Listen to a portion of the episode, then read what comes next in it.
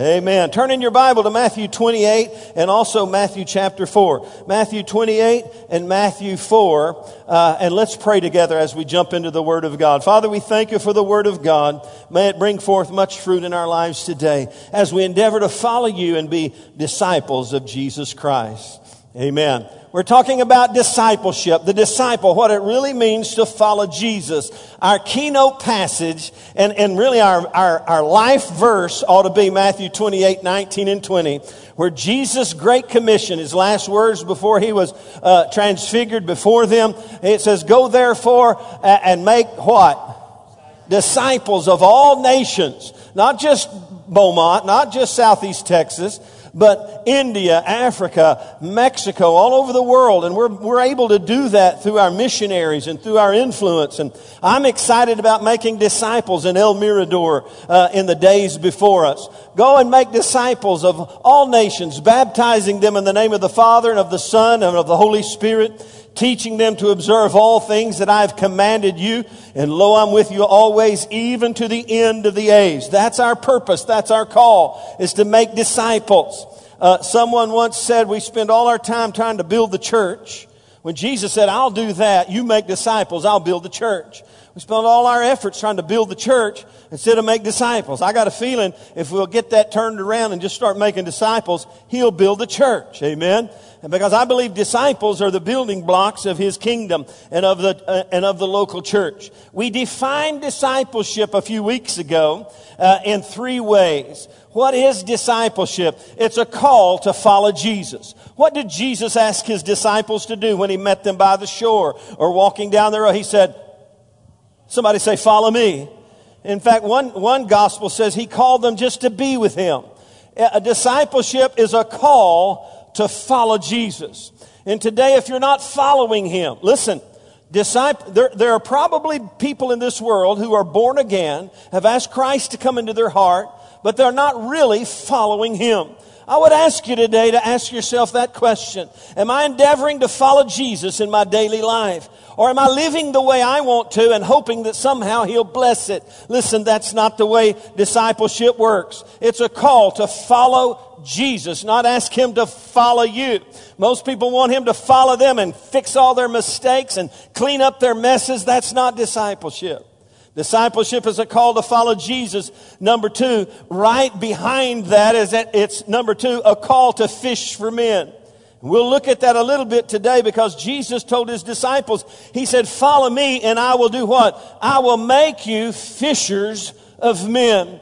And so we're going to return, if you will, to a fisherman's mindset, hopefully, over the next few weeks and months and even into the next year, where we realize there's a world of people that, that are lost and without Christ. That's what discipleship is all about. Discipleship is not a bunch of Christians gathered around a, in a circle trying to figure out how to live their best life now. Discipleship is more about following Jesus and fishing for men. Are you with me? And then number three, discipleship defined is not only a call to follow Jesus and a call to fish for men, but it's a call to fellowship with others. It's a call to rally together with one another for the greater kingdom purpose and for, for the purpose of strength and, and, and relationship. You see the first century church when it was born in Acts chapter two, it says they continued in the apostles' doctrine and fellowship and breaking of bread and of prayers. They linked together for the purpose of, uh, purpose of God's kingdom coming and his will being done. And so that's the call to discipleship. We also looked a couple of weeks ago about some decisions we've got to make. You remember those? I, I pray if you've missed any of these, you would go to our website. Discipleship's decisions. There's a lot that we have to make. One of them is, am I, am I going to be a fan or a follower? There's a lot of fans of Jesus. Woohoo! Fish and bread. Hallelujah. But when he says, "Eat my flesh and drink my blood," a lot of people don't like those kind of messages. But we've got to ask ourselves some important questions. Uh, am I going to hang on to my life or am I going to let go and let God have his way? And then last week we talked about a hard one, the discipleship's denial. Jesus said in Matthew sixteen twenty-four, he said to his disciples, "If anyone desires to come after me, let him deny himself and take up his cross and follow me." We've learned that discipleship is not about us. Everybody say, "It's not about me." Tell your neighbor it's not about you either, by the way. Some people think life's all about them. Some people believe the world revolves around them and their needs. How many of you know that's little babies, but that's not grown disciples? Little babies, the whole world revolves around them, right? Woo-hoo! Where's gra- isn't that right, Grandma? It all revolves around them little newborn babies. But as they grow, hey, it's not about them anymore. It's about others. And so uh, we've got to deny ourselves. And so today we're going to jump into another level of discipleship and talk about the disciples' development. And now this may take us a few weeks. I, in fact, uh, I was in a quandary. Anybody ever been in a quandary? I had my message all together, but I realized, ooh, that's too much. I'm going to overload. I'm going. They're going to just. They're going to. They're going to shut down on me. And so Beverly was there. I was sitting in a quandary. She said, "Am I bothering you?" I said, "No, I'm in a quandary. I'm trying to figure this out. I, I've got. I've got this message, but then I realized I'm trying to say too much." And so this one thought about the discipleship's development may take us the next two or three weeks. And where I get that is from this, where it says in Matthew chapter four, if you want to turn there, Matthew chapter four, verse seventeen, uh, when he walks into the disciples' life, really verse eighteen, Jesus, walking by the Sea of Galilee, saw two brothers, Simon called Peter and Andrew his brother, casting a net into the sea, for they were fishermen. Then he said to them, "Follow me." Everyone say, "Follow me." And then he says this, "I will make you fishers of men." And then the next verse, I love it. It says, they immediately left their nets and followed him. I love that decision. They made a choice in a moment. When they came into the uh, the presence of the re- of, of the Lord Jesus Christ, he called them to a whole new level of living. And they immediately left their nets. He said, "I will make you fishers of men." That's a process. How many of you know that we're in the middle of a, a de, of a development towards being all that God wants us to be? We, we, we are in the process of becoming more and more like Christ. I want to make this foundational statement for you, and I want you to you tweet it, remember it, whatever you can do concerning uh, uh, this thought. It is this. It's that discipleship is a lifelong process that requires, pardon me, the discipline of daily development. Could we say that together? Let's all do it together out loud and say it out loud and let it set up residence in your heart. Here we go. Discipleship is a lifelong process that requires the discipline of daily development. We're in the middle of a process, and if we undermine the developmental process of God in our life, if we don't discipline our lives to become what he wants us to be, if we don't allow him the liberty to make us into something that we are not, the disciples realized, hey, and if you read other passages, they weren't very good fishermen. They were already really washing their nets. They were done for the day. They weren't cleaning fish. They were washing their net. They fished all night, caught nothing. Nevertheless, at your word, uh, we're going to let down our nets for a catch. That's Luke's uh, illustration. They weren't very good at fishing, and the resurrected, pardon me, not the resurrected Christ. The Christ came into their life and, and, and offered them an opportunity to step it up a notch in their life and lay down their nets and come and follow Christ. And they knew that that, that was a lifestyle change. When you think about how Jesus dealt with Peter, even after he called him, we looked at it a couple of weeks ago, Matthew sixteen, when he changed his name from Simon to Peter. He said, "I'm going to begin to call you Peter." That is the rock. And the Greek there reads like this, "I'm going to begin to call you what you will one day be." You see, we are not what God wants us to be just yet. We're in the middle of a process. And we need to embrace the process of God to become more and more like him. I think of Paul to the Philippian church when he wrote in Philippians chapter one, verse six. He said, "Being confident of this very thing, that he who has begun a good work in you will perform it until the day of Jesus Christ." What was he saying? That discipleship is a process. He started a good work. Listen, I want to tell you today, a lot of people let Jesus start some things, but they don't let him finish. And they don't go through the process of, of allowing him to do what he needs to do and to make us fishers of men. It took Jesus, I guess, three years because his, his life, his, his, his earthly ministry only lasted three years. It took him three years of modeling it and, and working it out with the disciples in order to come to a place where he could leave and put it and turn it over to us. It's a process. If we had time, we'd look from how Paul shared with his son in the faith, Timothy. We've been talking about that on Wednesday night, about uh, uh, discipleship lessons from a father to his son, from Paul to Timothy. He told him in First Timothy chapter four, he said, you, you got to keep this process going. You got to study. You got to do this. You got to keep it going. You got to continue working out the things of God, growing and studying and being a part of the kingdom of God. You read it later. He's, what's he saying? Is it's a lifelong process. Becoming what Christ wants us to be is a process. There's some things that need to develop within us.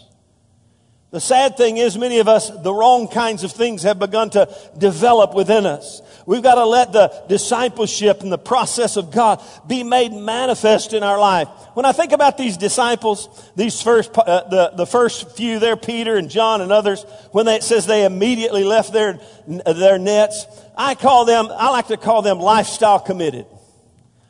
They're, they were committed. Their lifestyle, they, it said, we're willing to change our whole life. We are, we are committed to this thing called discipleship. There's a lifelong commitment that we are making. When we let, when we leave our nets and we begin to follow Him, we're lifestyle committed. Somebody say lifestyle committed. That's what I want to talk to you about over the next few weeks, where we make some lifestyle changes that, that, that, that, turn us towards God's purpose and plan for our life. I think of Jesus and what He did with these disciples, these, these fishermen, these ragtag uh, group of brothers, James and John and Peter and Andrew. Uh, what He began to do with them, He just began to model for them what they would one day need to be. In fact, the, the, the next couple of scenes after He says, "Follow me and I will make you fishers of men," they just began to do that. And they left their nets. And it says in verse twenty-three, "And Jesus went about all Galilee, teaching in their synagogues, preaching the gospel of the kingdom, and healing all kinds of sickness and all kinds of disease among the people." And then it says His fame spread throughout all of Syria, and people were coming and being healed. What did Jesus do for these disciples? He just started modeling what it meant. He started modeling what He was going to one day make them into. He modeled it for them. How many of you know we need some role models in our life? We need some people in our life, and Jesus was their role model, and He began to just say, "Follow me. Just see what I do. I'm preaching. I'm teaching. I'm, I'm moving in the Spirit. I'm healing. I'm bringing deliverance to people's life. I'm, I'm modeling it for them." He didn't ask them to teach. He didn't ask them to preach. He didn't put them through Sunday school. They were just following Jesus. And then we see the next thing in Matthew chapter five immediately. Look in chapter five. This is what many call the Sermon on the Mount. Everyone say the Sermon on the Mount. Look what it says. This is what He does. "And seeing the multitudes, He went up on a mountain. And when he, and when he was seated, His disciples came to Him. And then He opened His mouth and taught them, saying," now, what was He doing now? He modeled it for a season. Now He was mentoring them on a personal level. He was investing in the Sermon on the Mount. Is what I call really the theme of the whole Sermon on the Mount, Matthew five, six, and seven, is the lifestyle of discipleship, what it means to be a disciple. And over the next few weeks, I'm going to kind of take it apart for you and let you look at it. I would encourage you, here's your homework. How many of you want some homework? Just read the Sermon on the Mount every day this week. Just get Matthew five, six, and seven and start taking it apart and start applying it in your life and put it back together. And let this, this message of discipleship Discipleship began to set up residence in your heart and be, began to allow Him to, to uh, engage you in the process and the development of who you are as a disciple and a follower of Jesus Christ. Jesus began to teach them. Now the multitudes were there, but I really believe it says they were seated. His disciples came to Him, and He opened His mouth and taught them, saying. It's almost like this. This is my perspective. The masses were there, but Jesus was speaking to His disciples. The masses were hearing, but He was talking to disciples. And so He begins to teach in Matthew five, six, and seven. And I want to break that down for you. And the first thing I see that, that He was endeavoring to teach uh, His disciples, that, hey, if you're going to follow me, you've got to, you've got to have a lifestyle of learning. Discipleship is a lifestyle of learning. You never come to the place where you know it all. All the know-it-alls stand up. Uh, that's why you're here this morning. All the know-it-alls are, they're still at home because they think they know it all. Don't tell anybody I said that.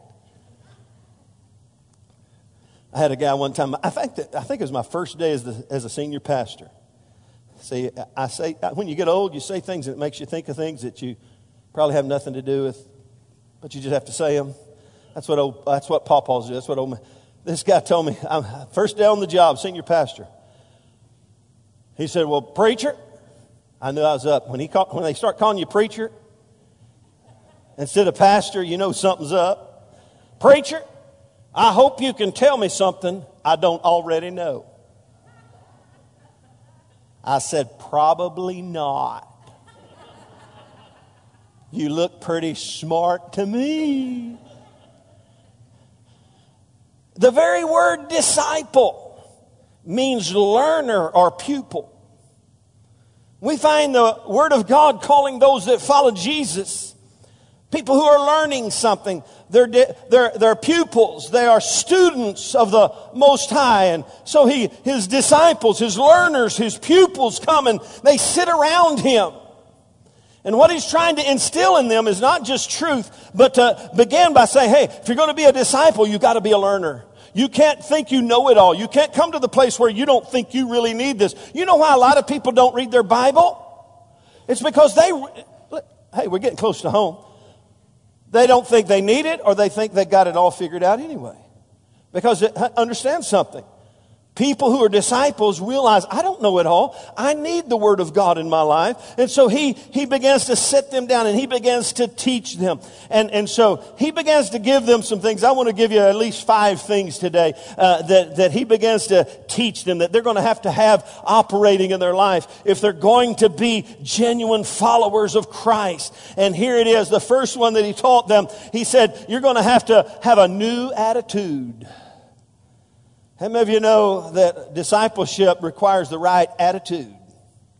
Some people don't carry the right attitude as disciples. In fact, uh, Matthew five, verse three through verse ten and eleven, what's it called? It's called the Beatitudes. There's some attitudes that you and I need to be and have operating in our life. And I'm not going to teach you about the Beatitudes today. What I want you to see is the resur- uh, I keep wanting to get him rose from the dead before he's dead and buried and rose from the dead. When Jesus, because he is ro- he is risen for me.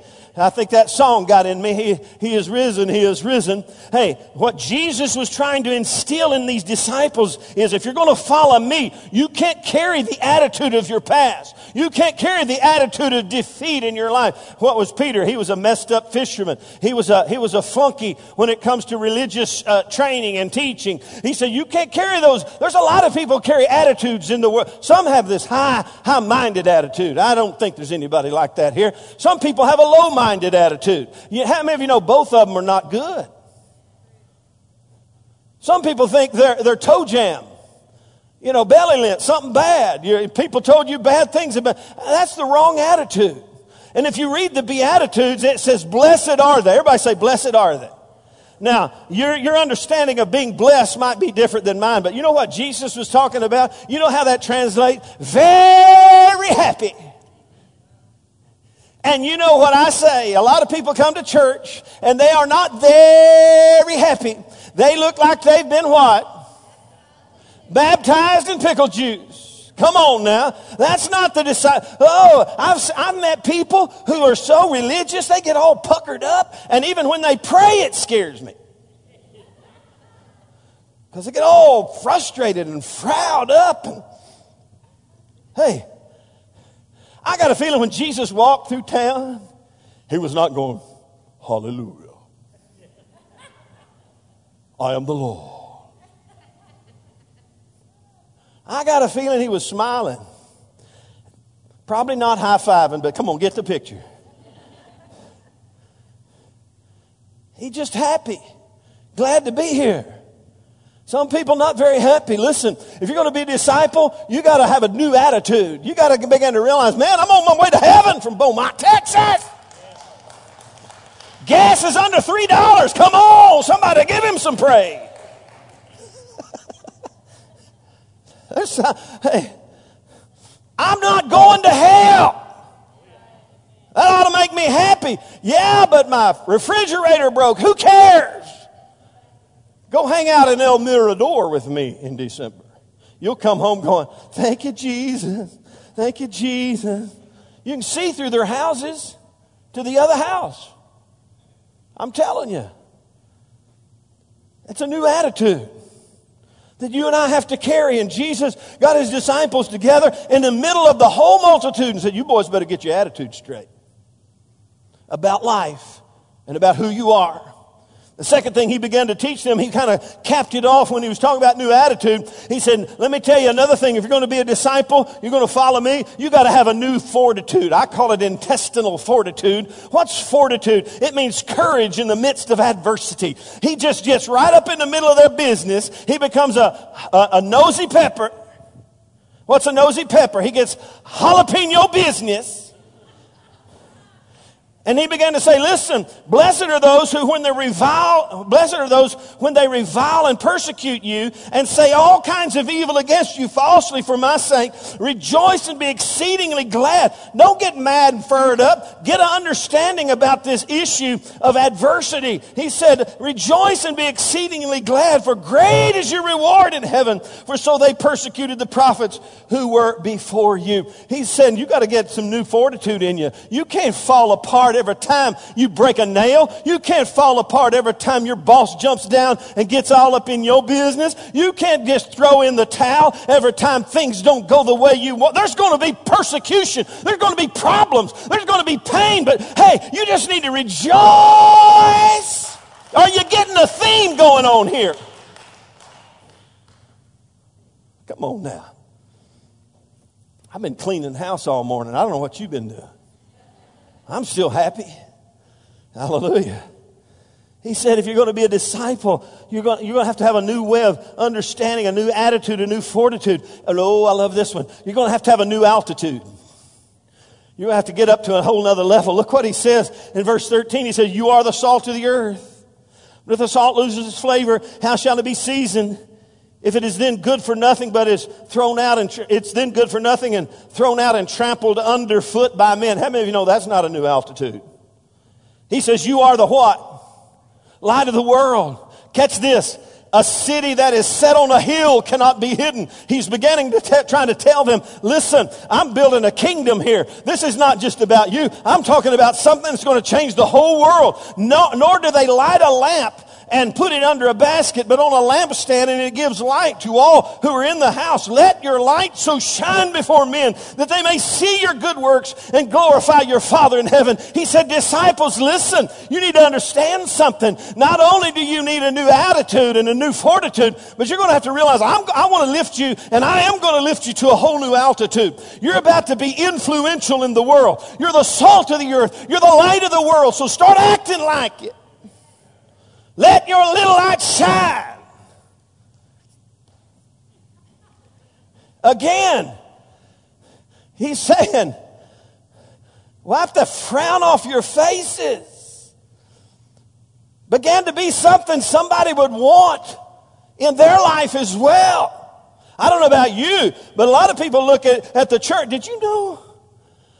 The world's looking on the, at the church going, I don't want to be that. That's why they're not here.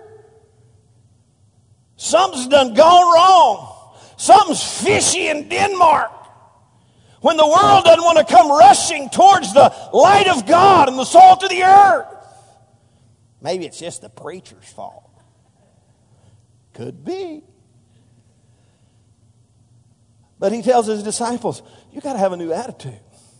You got to have a new fortitude, intestinal fortitude. You got to get some... Some internal strength and courage about you. And you got to let me lift you to another level. I want to promote you in this thing. And, and I want to lift you up to a whole new level. I want you to be influential in the earth. Like a city set on a hill that cannot be hidden. Some of you have tried this. In your most weakest voice. This little light of mine, I'm gonna let it shine. Oh, really? This little light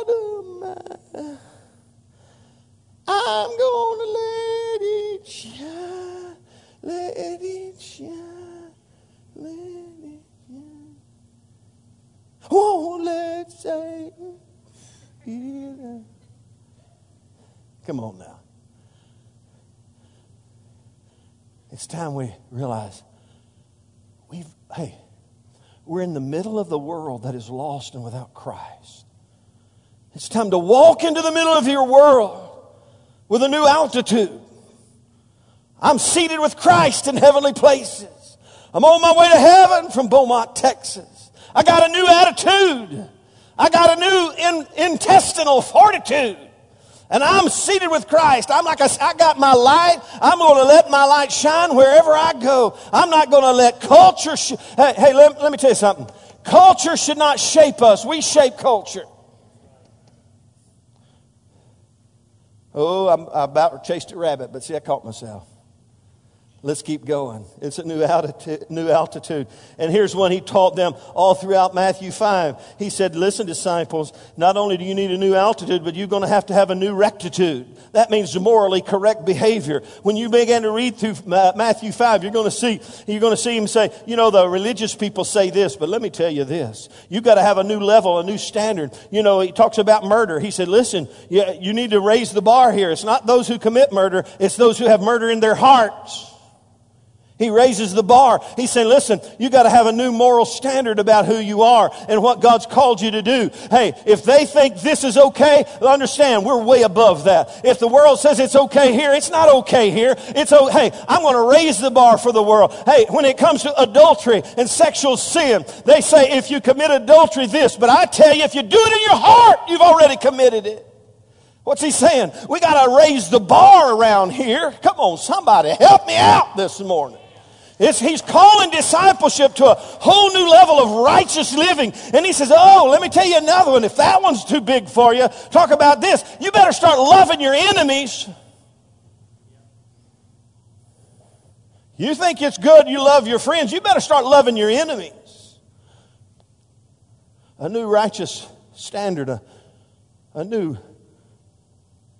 moral code, if you will, for what it means to be a disciple of Jesus Christ. How about going the second mile? Somebody says, go with me. What? How about, oh, disciple, we're going to raise the bar. We're going, we're going the second mile.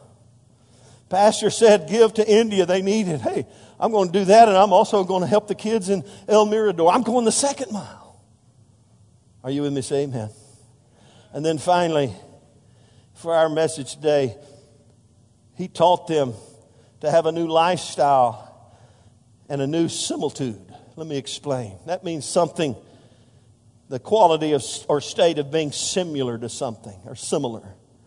In Matthew six, it's the first part is about when you give, when you pray, and when you fast. Everyone say that.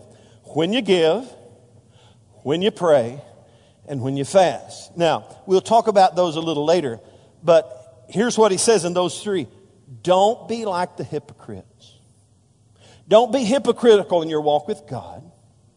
Don't be similar to the hypocrites in your prayer life. Don't be like the heathen in your prayer life. Don't be like the hypocrites in your fasting. They're all doing it just so people can see how religious they are.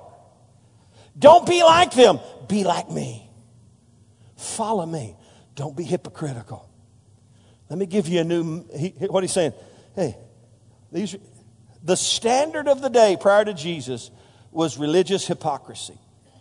Do you get that? All the model they had, all the insight they had was religious hypocrisy. And he comes right in the face of it with discipleship. And he says, listen, this is not discipleship. Don't follow after them. You follow after me. And you get, hey, you get your new attitude. You get this new intestinal fortitude. You get this new understanding of your altitude and this moral compass called a new rectitude. And you begin to model yourself after me. Don't be hypocritical here. Don't follow after the religious hypocrites. You follow after me. And I'll make you fishers of men. Whew. God's called us to a whole new lifestyle. Discipleship, listen. It's a it's it's lifestyle commitment. There are no such things as part-time disciples. There's no such thing as a part-time disciple. You're either all in or you're out. Hello. And so we've got a put this thing on, oh, and we got to put our learning cap on. And you know what Jesus was really endeavoring and is endeavoring for us today with this new, that as he began to began to teach the disciples there on the on the mountain, and as he began to impart to them these discipleship truths, he's endeavoring to develop within all of us a whole new and an entirely new aptitude. That means a natural ability or tendency. Some people have an aptitude for math. Where are all the math geeks? Raise your hand. I knew Josh. He was, he's all over that. Any any sports? Got you're just kind of good at sports. I don't have my hand up. I'm just helping. Okay. Uh, how about mowing the grass? Okay, I knew that I had one or two. Yeah. How about mopping the floor? I just my aptitude. Oh, I'm good at. Oh, Jesus. We all have our areas of expertise. You know what Jesus is telling his disciples? I want to begin to teach you. If you'll just follow me, I want you to begin to embrace what I'm saying here. And if you'll begin to learn some things, I'll develop within you a whole new aptitude. You'll have a natural tendency and a bent towards following me and fishing for men and fellowshipping with the saints.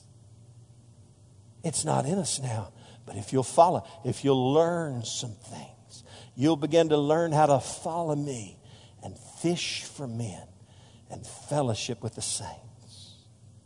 Some people, they think they got following Jesus down pretty good, but when it comes to fishing, I'm just going to I'm just going to be an example by my smile. Hey, I've met drug addicts that'll smile. I, I think it's interesting that Jesus said he opened his mouth and he taught them. Discipleship's about what comes out of your mouth. And so today, as we close out, it's twelve noon. I'm done. But Jesus is wanting to endeavor within us a new nature and capacity to serve him and follow him and to be what he wants us to be. Let's stand together today. Father, we thank you for the word of God. We thank you, Lord God, for fruitfulness from the ministry of the word of God. That you are working within us. And let's just, hey, I know it's noon. Let's just let's just pause just for a second. So there's someone here that you need a new attitude in your life. Some here needs a new inner strength and fortitude. Someone here needs to understand that God's wanting to lift you up and begin to use you as the salt of the earth and as the light of the world. And all of us need to be called to a whole new moral standard and spiritually righteous behavior and how we live our life, becoming more and more like him and less and less like the world. So with every head bowed and every eye closed, let us embrace the teachings of our Lord and allow him to begin to teach us and develop within us a lifestyle of learning where we discipline ourselves daily to learn and grow, and I yield to the process of daily development in our walk with God. We thank you for that today. And with every head bowed, just for a moment, let me give you an opportunity to respond.